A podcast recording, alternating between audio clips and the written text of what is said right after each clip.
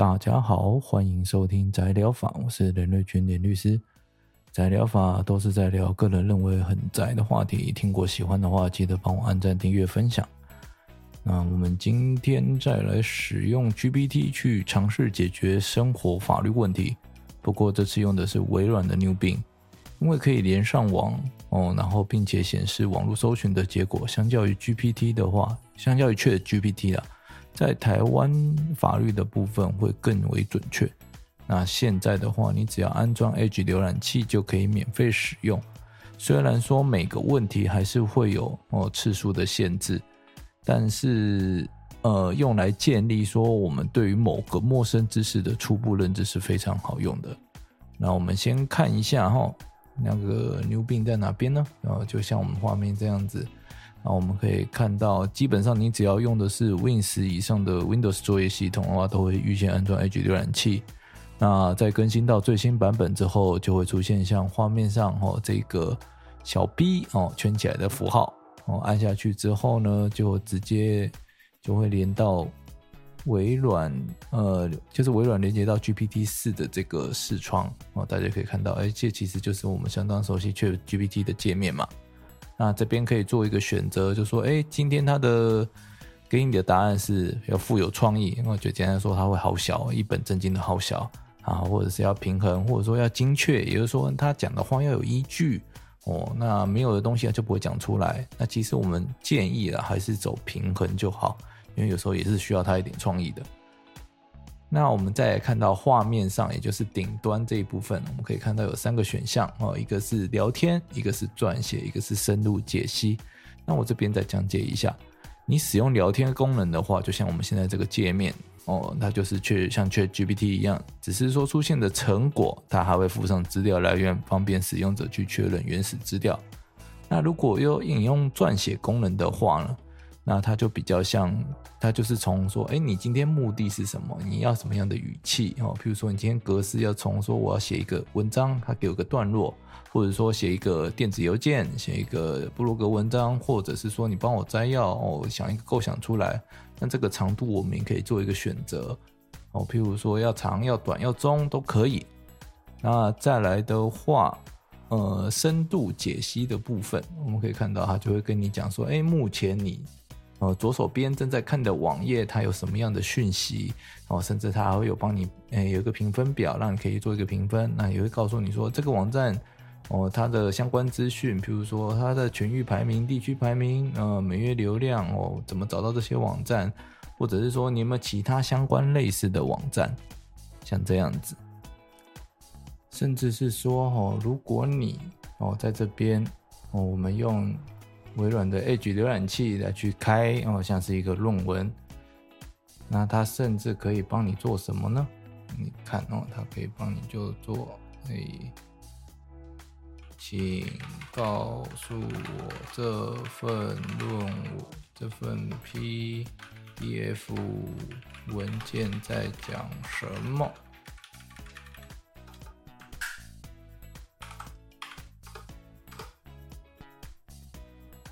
你就是抓一个，嗯，网络上随便抓一个有公开的论文出来，然后他就帮你，你看你看现在正在跑，就跟你讲说他的题目是什么，然后做什么事情，他讲了什么，是探讨说，哦，这个这个也太简要，希望可以多一点啊，那我们可以按一下，它就可以显示说有哪些主要内容出来，它就会帮你分析这个 PDF 文件的内容。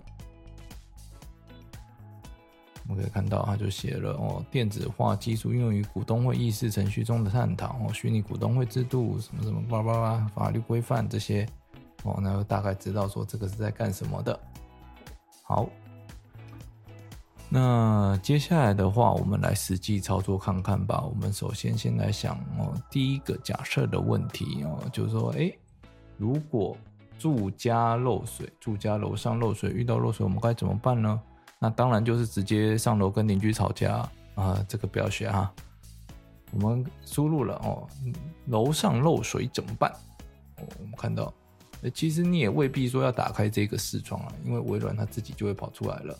哦，像我刚刚已经有先试试着搜寻过的结果，就跑出来说，哎，楼上漏水，这就是 GPT 的事，哎，这是 GPT 的视窗，它就用 AI 帮你列出来了。那怎么处理呢？拍照录影存证，找抓漏公司确认，跟邻居沟通调解，提出法律诉讼，传讯水电技工或在诉讼中请求鉴定单位证明修缮漏水一定要进入邻居家。那如果漏水原因不是楼上问题，可以。先确认自家施工或是管线是否出问题，或找上下住户都同意的抓漏单位来确认漏水的原因。这其实输入的过程的确，这个流程的确很不错哦。首先收证确实是很重要嘛，毕竟很多时候哦，你跟邻居讲了一大堆，还不如直接给他看录影。而且要确认的是说，你收证录影，你录影收证的时候还要能够证明时间地点。像是你在用手机哦录影后，马上就上传到赖上面，并且使用赖的定位功能证明说你现在人在哪里，都可以用来证明你是在何时何地录影的。那找抓漏公司确认的话，我们重点是在于确认漏水的原因，毕竟今天是要处理漏水问题，而不是去跟人家吵架。但怎么找到好的抓漏公司？那目前看起来是呃。Edge 现在是跟你讲说，哇，广告在哪边哦？那你可能就去找他们吗？好像也不太对。就是怎么找到好的呃抓漏公司的话，目前 ChatGPT 还无法做到这一点。那再来的话，就是邻居沟通这一块哦，你去跟邻居沟通了嘛？那你也准备好资料了。他如果还是不愿意处理，那你可以先去乡镇区公所去申请调解。啊，调解不成就上法院打官司。这时候你先前准备的资料都不会白费，证据摊开给法院看，啊，邻让邻居必须得修缮，或者是他必须同意让人进去里面修缮。哦，那这个就是我们首先第一个情境。那当然了，我们也有另外一个方式，就是说，哎，像现在这个方式，你我们直接按这个聊天哦，它就会跳出这个视窗出来哦，然后就跟你讲说，那这个楼上漏水怎么办？虽然两个好像感觉不太一样啊，哦，但一样嘛。我们下面这边也可以做更进一步的哦询问，比如说，哎，我可以去警察局报案吗？那我们等一下去 G B，哎，等等一下，然后 GPT 显示出它的答案结果。哎，他就讲的很对哦，就说警察不会理你了哦，建议先把漏水问题处理好，其他这问题暂且搁置了哈。那、如果你要检举的话，你拍照嘛，录影存证嘛，找抓到公司确认。你看他这边就讲的很仔细。好，那这个是漏水的部分，那我们今天再来讲第二个情境。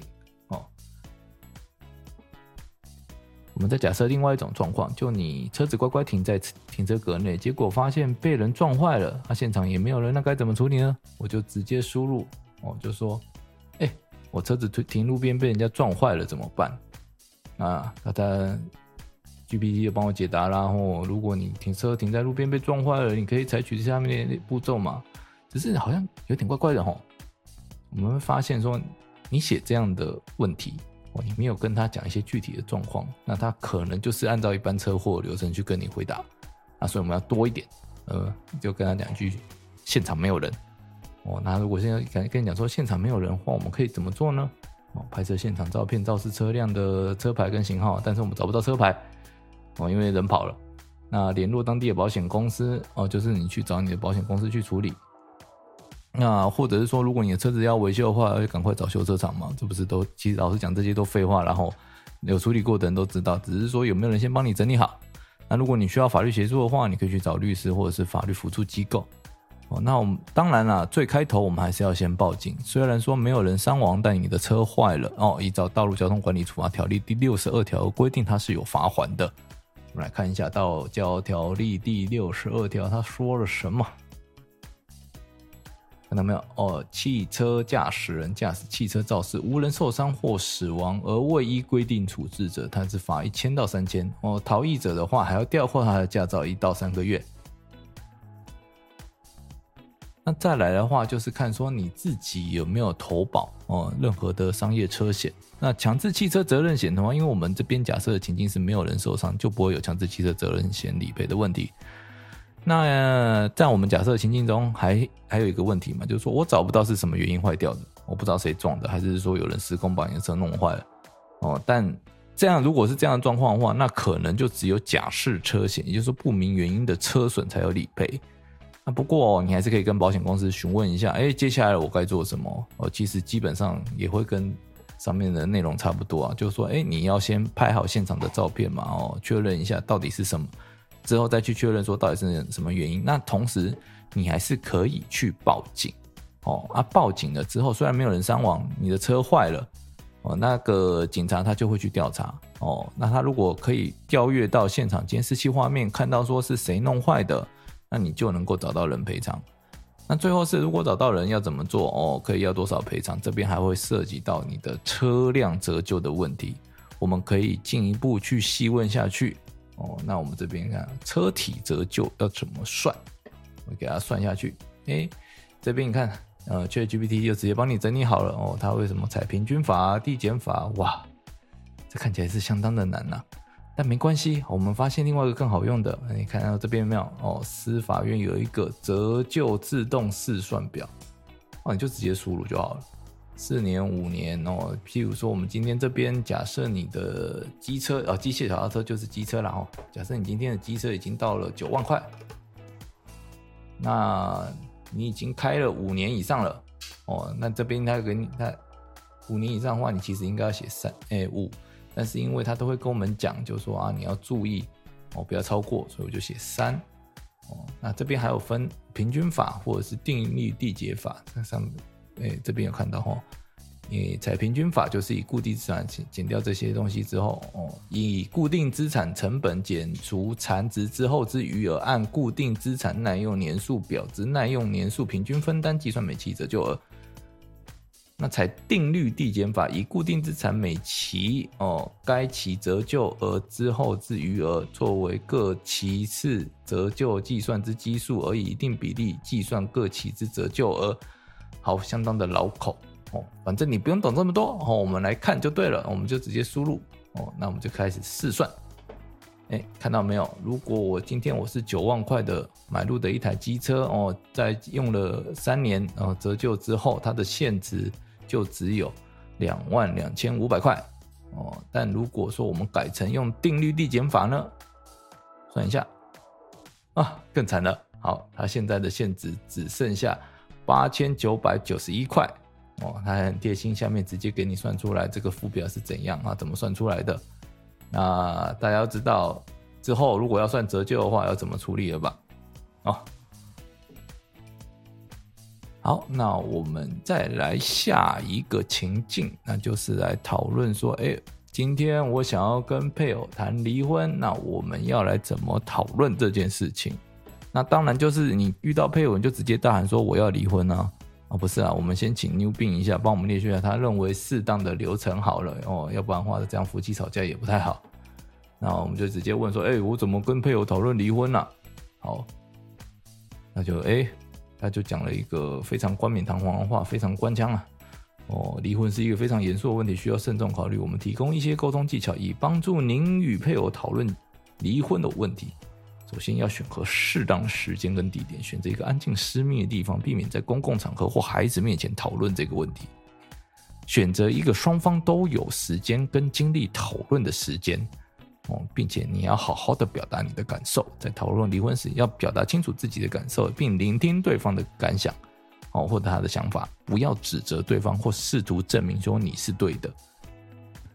第三个哦，寻求专业协助。如果你跟配偶都无法就离婚达成共识，可以考虑寻求专业帮助哦，律师、心理学家或婚姻辅导员都可以有助于说提供有用的建议与支持。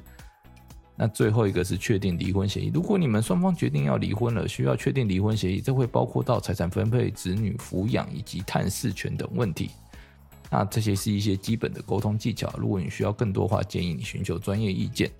我们可以看到啊，其实他写的非常的详尽哦，就说你今天如果要讨论的话，但是这其实还是会有一个问题哦。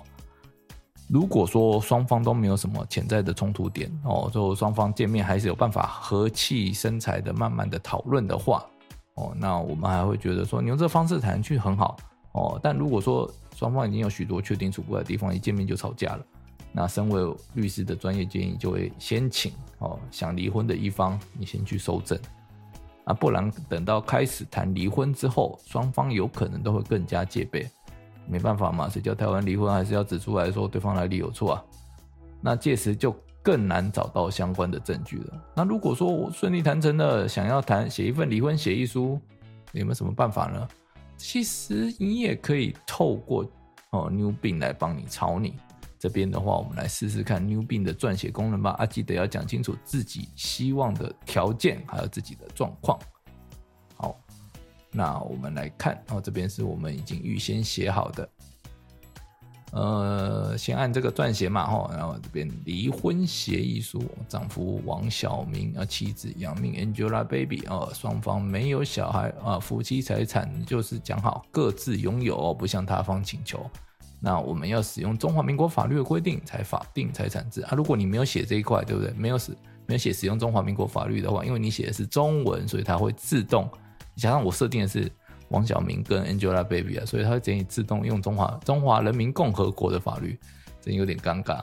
好，那我语气我是选专业哦，然后段落那长度是长，就行，按一下产生草稿。那我们可以看到这份离婚协议书其实写的相当不错。以 AI 的表现来讲啊，当然你不要拿去跟律师那些人写的相呃，跟专业人士写的相比了哦。立协议书人王小明与杨幂哦，双方因感情破裂无法继续共同生活，同意两院离婚，并就离婚事宜达成如下协议：一、双方同意两院离婚，并于协议书签订后，共同至户政事务所办理离婚登记，很有 sense 哦，知道要去户政事务所办理离婚登记哦。那双方无未成年子女，故无权利义务之行使及负担，也就是所谓的侵权归属。他还知道说不要写监护权呢，哦，还有抚养费、会面、交往哦等问题，他都知道。哦，小孩的话会有哪些哪几个大问题？那再来的话，双方夫妻财产各自拥有，不向他方请求，并同意互相抛弃其余对他方之赡养费、剩余财产分配请求权及其他一切财产上或非财产上之请求权。